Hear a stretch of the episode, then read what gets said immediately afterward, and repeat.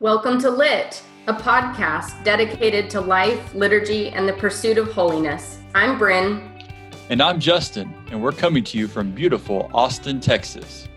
Where each week we're talking about liturgy in everything from daily living to following Christ.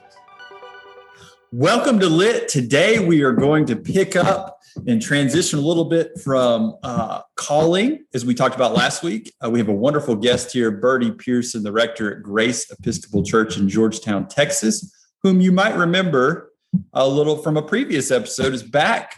And what we want to do is we want to talk about apostolic succession. And we could think of no one better to lecture us on apostolic succession than Bertie Pearson, who knows all things apostolic succession.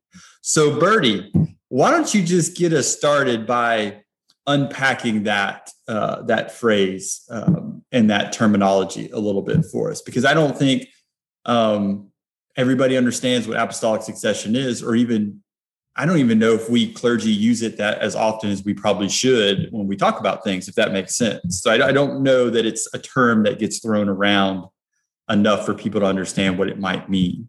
So let you jump in there, Bertie. Sure. Well, this week in the daily office, we saw in Luke Christ on the plain, and he's surrounded by the disciples, and he calls out these 12 apostles. So the apostles were disciples first, and then are chosen as uh, apostles, which you know really just means the sent, and they are sent for a specific mission. So before the Pentecost, as you may remember, the apostles are kind of chumps like the rest of us. They Christ will say, "Beware the leaven of the Pharisees," and they'll be like, "Oh, he's mad because we forgot to get Wonder Bread for the picnic," and he's like, "What are you talking about?" So I mean, they're they're very human. We see obviously Judas betray Christ in this horrific way. Peter deny Christ three times. Thomas doubts the possibility of resurrection. Um, and then after the Pentecost, everything changes. So they're literally filled with God the Holy Spirit, and they go from being very normal in the way that we are to fanning out across the Roman Empire and even beyond the bounds of the Roman Empire. So fanning out from from Spain to India and kind of everywhere in between. And everywhere they go, they found churches. And I mean, they're just like, it's astonishing. In one generation, less than one generation, Christianity gets founded across what was to them a giant chunk of the known world. Um, and when they're founding these churches, they're walking into a city where people have never heard of Christianity or maybe even never even heard of Judaism. And they're telling this crazy story about God becoming a baby and living this life of perfect love and goodness, and then dying on a cross, the most humiliating way you could possibly die, and then rising again, destroying death, ascending into heaven. And so they found these churches in which people are literally willing to die to be a Christian because it's deeply illegal and problematic in the Roman Empire. So the apostles go from pretty regular to being these kind of superheroes of the faith that found churches everywhere. And wherever they go, we see this in Acts, we see this in Paul's letters, wherever they go, they'll hang out for a number of years and they they build Christian community they preach and they teach. And as they're about ready to move on, they consecrate someone as uh, a bishop, as a kind of elder in the church, someone someone with oversight of the church. And that person's role, the bishop's role, is really to be the primary teacher of that community. So now we think of bishops as people who do lots of things. They're men and women who have a diverse portfolio. They have to manage funds. They are employing people in the church. They are kind of regulating all these things. Um, and that is that is oversight. But the, the primary role of the bishop is to be the chief teacher of the diocese. So apostolic succession is literally just this chain of laying on of hands. So uh, the apostle John lays his hands upon um, Ignatius. And Ignatius lays his hands upon someone else to be the next uh, Bishop of Antioch, and so on and so forth on throughout history. So all of our bishops in the Episcopal Church can actually, they probably can't do it themselves, but someone could actually draw you a sort of family tree of Bishop Doyle was ordained by this bishop, and this bishop was ordained by this bishop, and this bishop was ordained by Samuel Seabury, and Samuel Seabury was ordained by these, these three Scottish bishops, all the way back to one of the apostles. So that's kind of literally the apostolic succession. Why do we care? Well, I think that's an important question. So we care for two reasons. One is um, is maintaining the continuity of teaching, and the other is sacramental. So I thought we maybe kind of talk about the continuity of teaching piece. So this is a quiz for the two of you. Are you ready for this? Oh boy. What, what is the three-legged stool of Anglicanism? Oh, I got it. Scripture, tradition, and reason. Oh, I thought it was rationale, but that's yeah, reason is it. Yeah, that's it. That's the one. So you hear this sometimes. This is kind of a, a, a modern phrase. It's not really the origin of Anglicanism, but it kind of wraps up our ethos in some ways. Um, and when we hear that, okay, Scripture, we know what that is. Old and New Testament. Reason, we know what that is. My ability to think. Uh, but tradition, sometimes we're like, what is that? Organs, stained glass windows. you know, there's this old church. Like, how many Episcopalians it take to change a light bulb? And the answer is change my great grandmother donated that light bulb to this church. You will not change that. That's not what we mean by tradition. It's not church architecture. It's not collars that priests wear. It's not calling people father and mother. That's not church tradition with a capital T. Those are little traditions of the church. Tradition is the apostolic tradition. It is the faith that's passed down from Christ to the apostles and from the apostles to subsequent generations in the church. It's the apostolic tradition. So, in the world today, there is something like, if you count up all the various independent, non denominational, different groups, there's something like 48,000 different Christian groups in the world, all of whom disagree with each other. Like they disagree so profoundly that they can't be in sort of communion with another group. They have to do their own thing. So this tells you that if you just pick up a Bible and start reading, it's not as though all conclusions are absolutely obvious and everyone agrees. Everyone disagrees. And so the apostolic tradition is in part a tradition about how to interpret scripture. That's sort of what it becomes. So you hear this term first in people like Irenaeus of Lyon and Tertullian, who are writing in the late 100s. So they're writing a couple of generations after Christ. Um, and they use it in talking about how Christians are to understand who Jesus is, who God is, uh, what it means to be resurrected, all these different things. Because there are these various other traditions who disagree. They're the Gnostics, they're the Marcionites, there are these different heretical groups who are saying, oh, no, no, the people at the church down the street, they're wrong. They don't know what they're talking about. We've got the secret knowledge. And so the church says, no, there's this deposit of faith that's passed down from one generation to the other. Then that is the apostolic tradition. And so the apostolic succession guarantees that you learn the faith from somebody who learned the faith correctly. Now, if you are um, Nestorius, for example, if you are this super high and mighty, really important patriarch of the church, and you start teaching that the Virgin Mary did not give birth to the one who is fully God and fully human, you're really no longer in the apostolic succession. And it doesn't matter how many Nestorian bishops you consecrate, you're no longer teaching the apostolic faith. And so that's kind of an into it.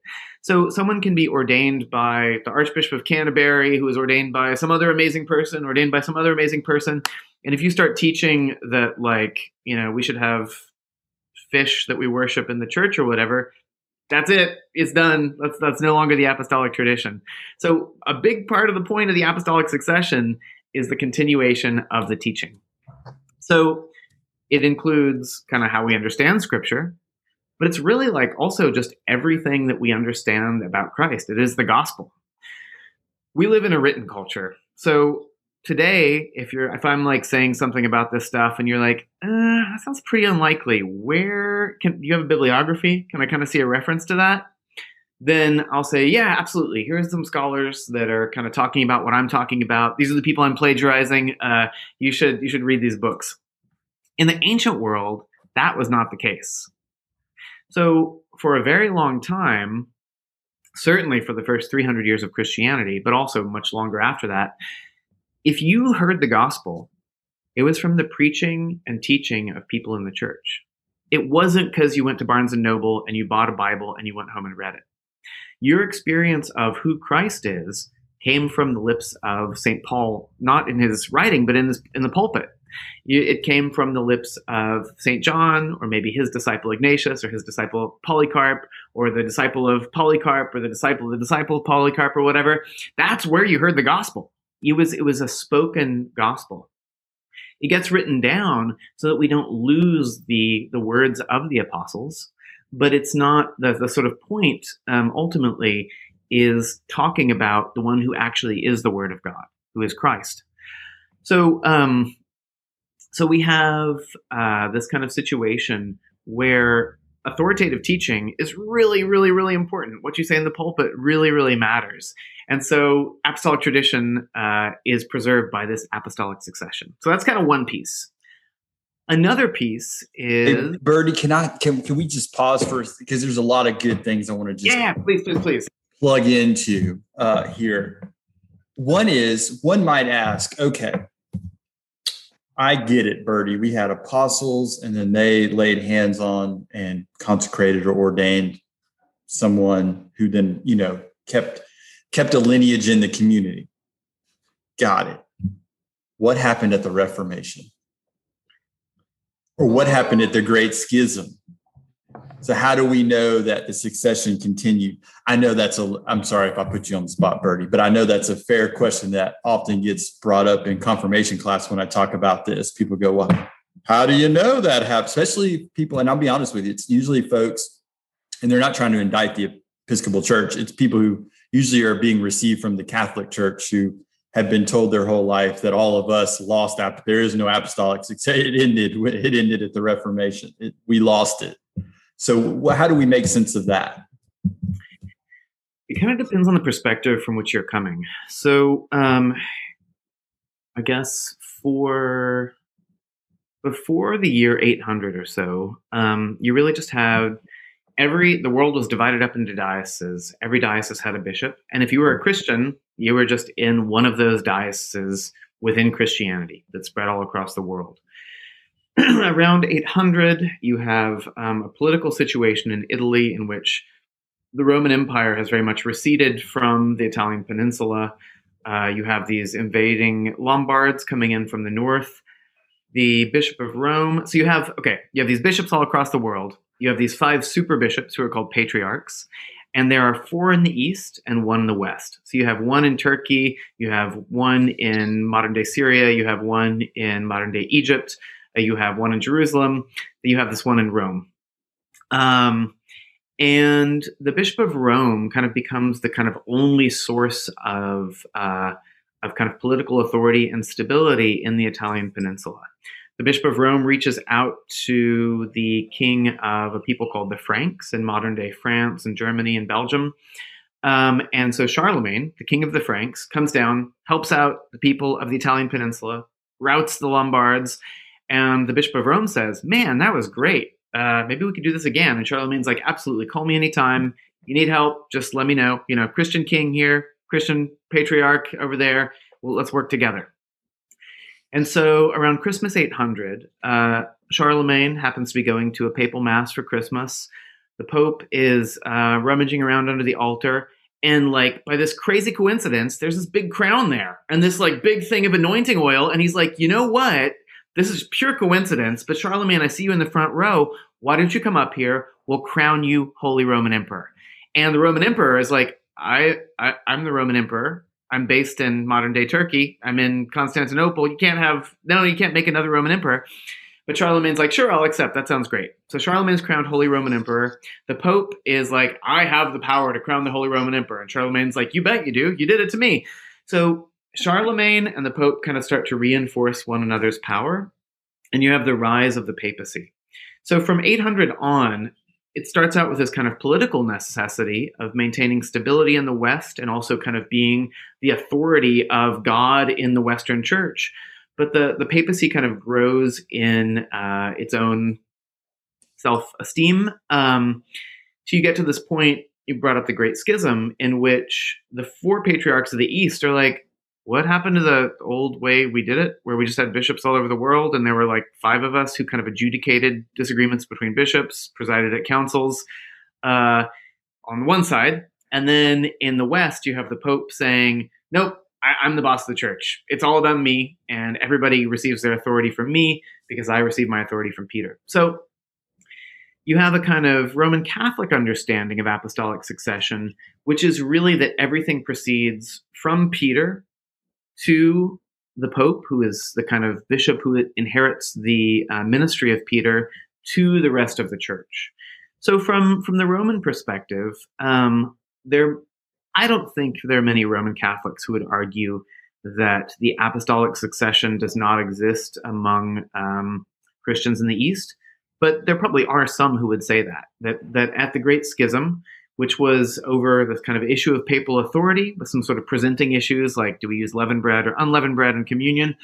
Um, at that moment, there is this kind of rupture in which the um, the patriarch of the East is excommunicated by the Roman Church, and the guy who excommunicated him is excommunicated by excommunicated by the Eastern Church, Cardinal Humbert.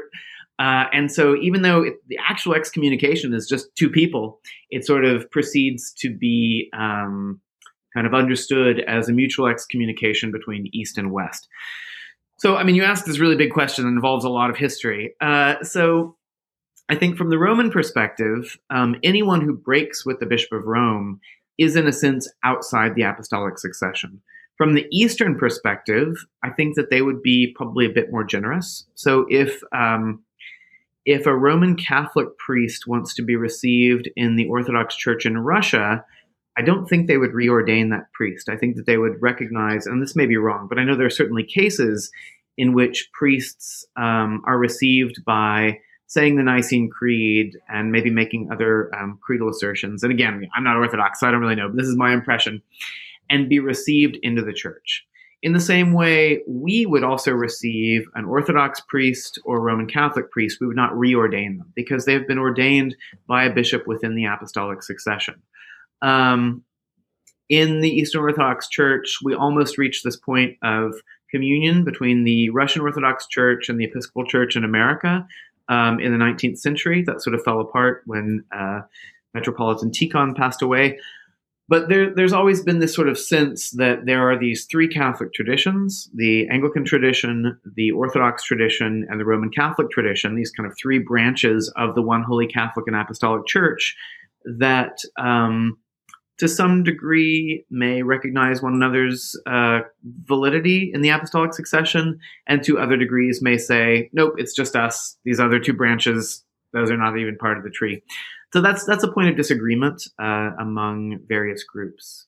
I'm happy to talk about the Reformation, or I can get back to apostolic success and stuff. Or you know, feel free. No, I think this was helpful because I was what I was trying to do there is, and you touched on it, and I'll just reiterate: you are correct that in the Russian Orthodox Church, along with the Serbian Orthodox Church, the Coptic Orthodox Church, and the Antiochian Orthodox Church, they will receive clergy from Roman Catholics or Anglicans without reordaining them and there's some others, but those are the ones I am certain, certain, certain on in my study uh, that will do that. For the same point you made, what I was trying to, what I what I thought was important though, and what you said, and you touched on it there too, which was going to be my second question. And this is the harder question to answer, and maybe all three of us can bat this around a little bit because I think it's interesting. And then we'll talk about sacramental, the sacramental side of apostolic succession. Is how do you know when you use the example of Nestorius, right? You're out of apostolic succession because you just flat just went a complete different direction. One might say how do you know when when we've gone like what are the what are the where are the the lines to say okay that is now a departure? Do we really know that? Do y'all know what i'm asking here? Like how yeah. do you know when you're you know because i think today to your point of writing things down and information and a lot of the reasons we argue across in our denomination and in other denominations is I would I would make the argument that we're arguing about big capital T tradition, but we just don't know that's what we're arguing about, and we we're trying to decide this person's in the in this in apostolic tradition or not, and we're not even sure if we are. Sometimes I don't if we're being honest with ourselves. So uh, my my question, I guess, is or something that might be fun to talk about for a few minutes is how do you know? How do you know where where where does this where where where where do we go? So, How do you know? I think it's a great question. So the basics are in what are variously called the rule of faith or the canon of faith in, in various places in the early church. And those are the kind of proto creeds. So creeds like the Apostles' Creed, early baptismal creeds, and all the things that eventually lead up to being the Nicene Creed, which is kind of a, it draws inspiration from various uh, creeds. So those rules of faith are, um, without doubt, the bounds of the apostolic tradition. Um, are there other bounds as well? Of course, absolutely. Uh, so, you know, in the um, in the Nicene Creed, it doesn't explicitly say uh, you have to read both the Old Testament and the New Testament. Certainly, that is within the bounds of the apostolic tradition. You can't kick out the Old Testament canon and still be within the tradition of the apostles. Um, but I think that that anything that does go beyond the bounds of the Nicene and Apostles' creeds, that is outside the apostolic tradition. Um, so that's that's a sort of easy easy case, I think. And I would agree with that. What are you thinking, Bryn? What are you thinking? Well, I I had some other questions just to I, I want us to be able to talk about sacrament. Um, and so I want us to get there, but I also want to um, to have a little bit of discussion about um, I, I guess more about the why does it matter because I think you know one of the questions that you raised at the beginning, Justin, was um, you know, or at least mentioned was most clergy don't talk about this. Um, I think most of our, you know, parishioners don't really think about apostolic succession, and not that they need to spend a whole lot of time thinking about it. Um, but I think that there there comes a time where we rub up against it and don't know it. Um, and I think especially those times come when we when we hear about another tradition and what they believe about um, what they believe about God or what they believe about Jesus, and uh, and they and, and they sort of think, well, that's that's not right. That doesn't seem right.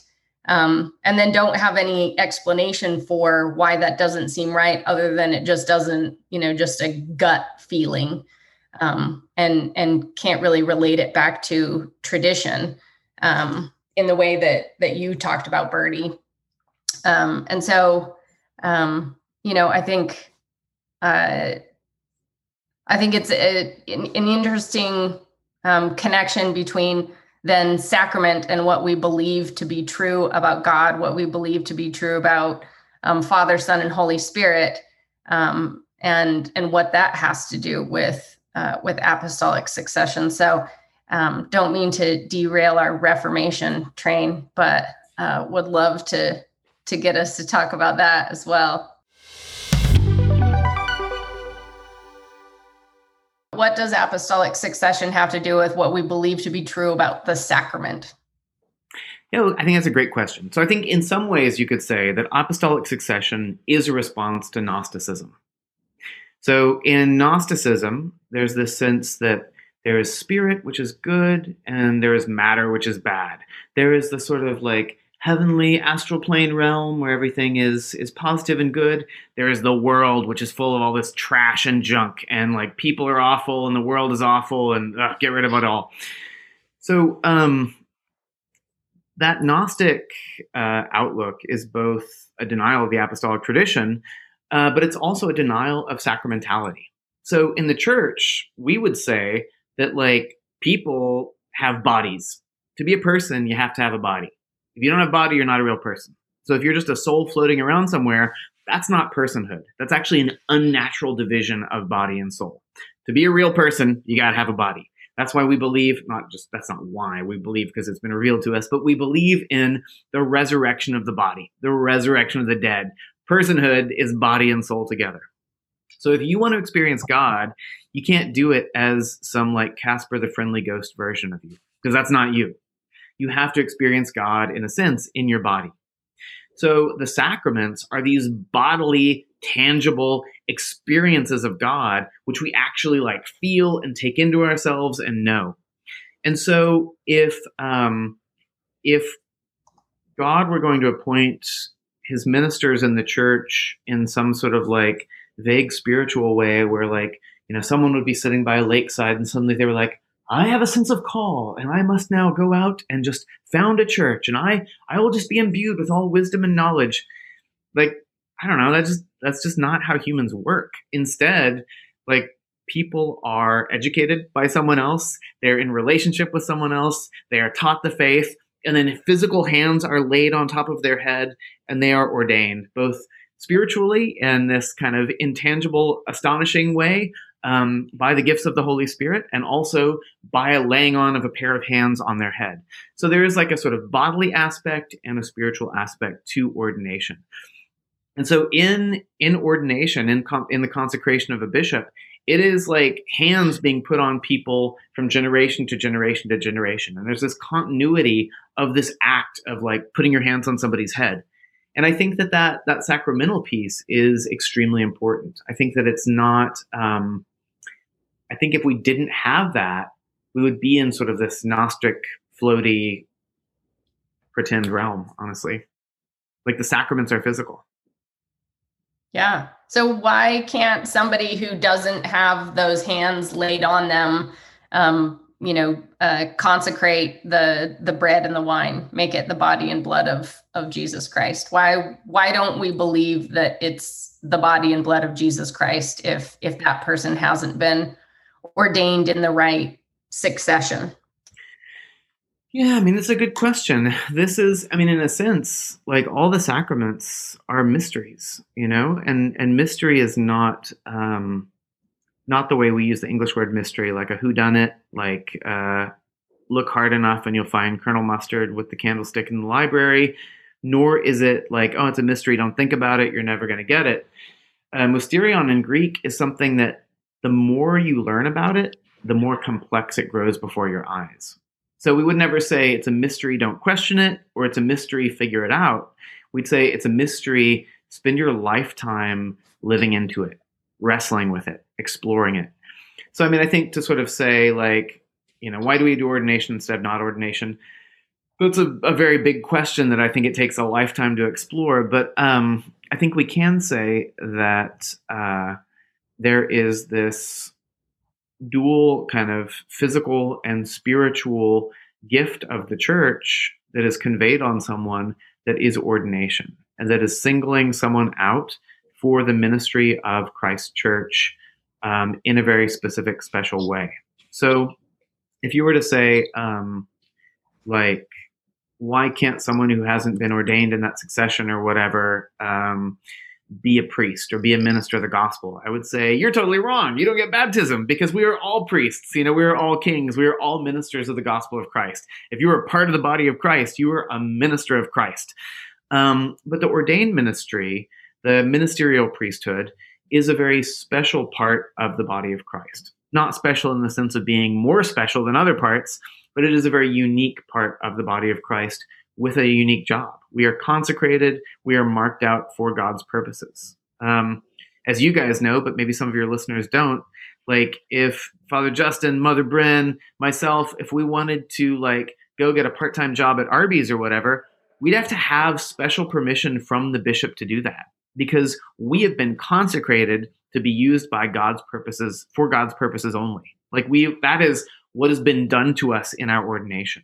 Um, so not only are we um, kind of these vessels that the church recognizes as as consecrated for um, teaching and preaching for the sacraments, um, we are also kind of set aside and removed from a lot of freedoms to be in the world in the way that non-ordained people are.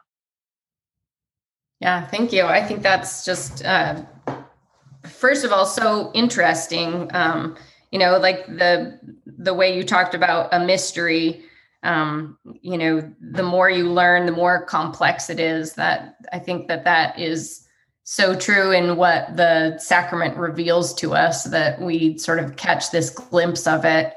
Um, we get some fraction of a reality of it, and we have to keep participating in it so that we can continue to to glimpse it.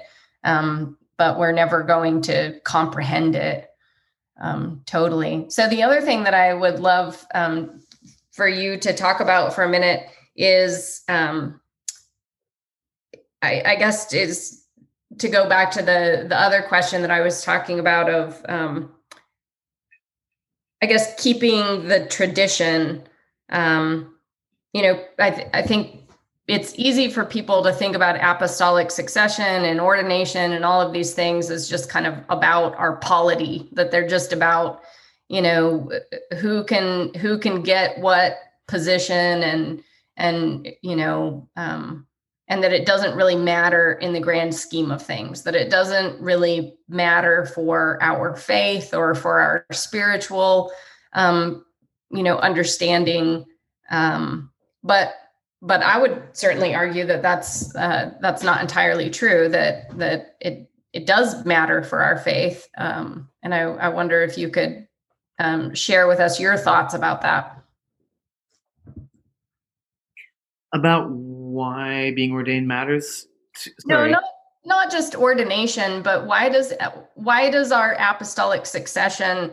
Um, why were the fact that we pass down a particular tradition and that we we can sort of vet um, for lack of a better word um, sort of bad theology from good theology. I mean that's an oversimplification of it but um, but in some sense that's we do that. Um, you know when we say this is correct belief this is this is heresy you know through throughout the church we've done that I think that's a great question. Uh, the problem is that God is way too big. So when we try and wrap our brains around God, we do a terrible job of it.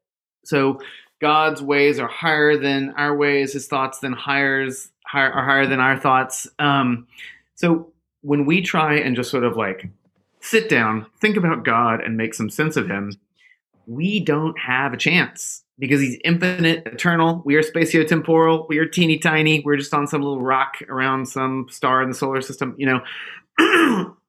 so um, we can't reason our way to understanding God. The only chance we have of knowing God is his self revelation. So we have to listen to God. And the apostolic tradition is the self revelation of God. So without God giving us his truth, we have no grasp of God. So, if you want a relationship with God, I think the apostolic tradition is incredibly important because this is what God is saying about himself. Like, God became this baby, God the Son was born in first century Palestine, and he led this life uh, teaching. So, for the three years of his public ministry, he was teaching all the disciples. He died, is resurrected, returns again, teaches for 40 days. So they have this incredible experience of the revelation of God. After that, they're, as I said, filled with the Holy Spirit at the Pentecost. They have an even deeper, powerful experience of the revelation of God. St. John ends his gospel by saying, you know, I suppose if we wrote down everything that Christ did and said, the world could not contain the amount of books it would take to record all this. So the disciples have this phenomenal depth of of knowledge of God, of experiences of God's love, of the knowledge of the peace of God, the wisdom of God, the truth of God. And so to say, I'm not really interested in that. I'm just going to like think about God and figure it out on my own. Good luck. Yeah, thank you. That uh, is fascinating. And that's exactly what we we I actually I think ironically the last time you were on we we touched on this, but that's the same vein that the contemplative tradition of the early church talks about is that you know how do we tap into these experiences? You know when we talk about i love how you describe mystery uh, not not the murder mystery not not this kind of you're never going to understand it but this uh, and some of what they say in the contemplative tradition is experience you know explore experience. And the more you do that the more vast it becomes but in a kind of a beautiful way. Um, but that we have to tap into the experiences of the apostles the experiences of the ones who come before us because they give us a glimmer uh, a glimmer into understanding maybe god more fully um, which is arguably what the traditions partially, well, you can argue with me, partially what it's all about, right? Like it's about it's about starting to understand God and our relationship with God and and and how we how we how we come together as the body of the faithful. Um, dare I say, and we don't have to respond to this, but dare I say, it would probably not hurt the Christian church right now to remember that, like across the board. Just just leave that on the table. Just leave that there. probably wouldn't hurt though if we could tap back into that reality a little bit better. Well, this has been such a great conversation, and and really just the the tip of the iceberg. I think um, in in talking about all that this affects, but such a good um, and thorough introduction to what what we mean when we're talking about apostolic succession and thinking about the apostolic tradition, and then the way that we understand it is that revelation of of God. Um, and so important for our faith and important for then understanding our different orders of ministry. Um, so we're going to be um, spending the next couple of uh, episodes talking about the orders of ministry, kind of what what each of them um, uh, gives the the privilege to do, um, and the different sacraments that are are tied to those ministries.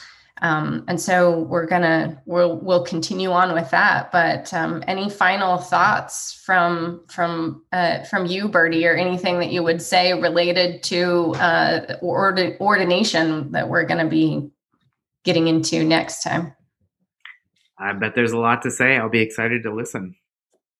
I might also say, if you don't mind, my, there's a new episode I just posted of my podcast, The History of Christianity on the early church view of heaven and hell. So if you're curious about what early Christians believed about hell and about heaven, check it. I yeah. saw you. I saw you in one of your um, early in the pandemic. One of your questions and answers that you videotaped at Grace. Right, I, don't remember, and forgive me, I don't know the context, but I, feel like you were fielding questions maybe from church members. Totally, totally. And you talked about uh, heaven and hell and the problem of problem of evil very profound. So I'm excited to listen to your podcast. The history of Christianity, Bertie Pearson. I'll link it in the show notes as we did the last time. Bertie will be back with us probably in like six or seven weeks to talk about the Anthropomorphite controversy of the third century, but we'll get back to that. We'll get back to that. And I'm just kidding. I'm always ready. I'm always ready. Count I'm again. just kidding. But Bertie will be back with us, not for that, uh, at some point in the future. Bertie, thank you so much for being here. And folks, we'll see you next week as we start to unpack the specific ordination rites and services for the three orders of ministry. So thank you. And thank you, Bertie, again for being here. Pleasure. Thank you. Lit is a production of the Reverend Brent Bond and Justin Yon, Episcopal priests in Austin, Texas. Music is provided by Alitu. We encourage you and invite you to send your questions to us via the emails you'll find in the show notes below. We will ask uh, answer them on air at a future date, and we so appreciate your listenership.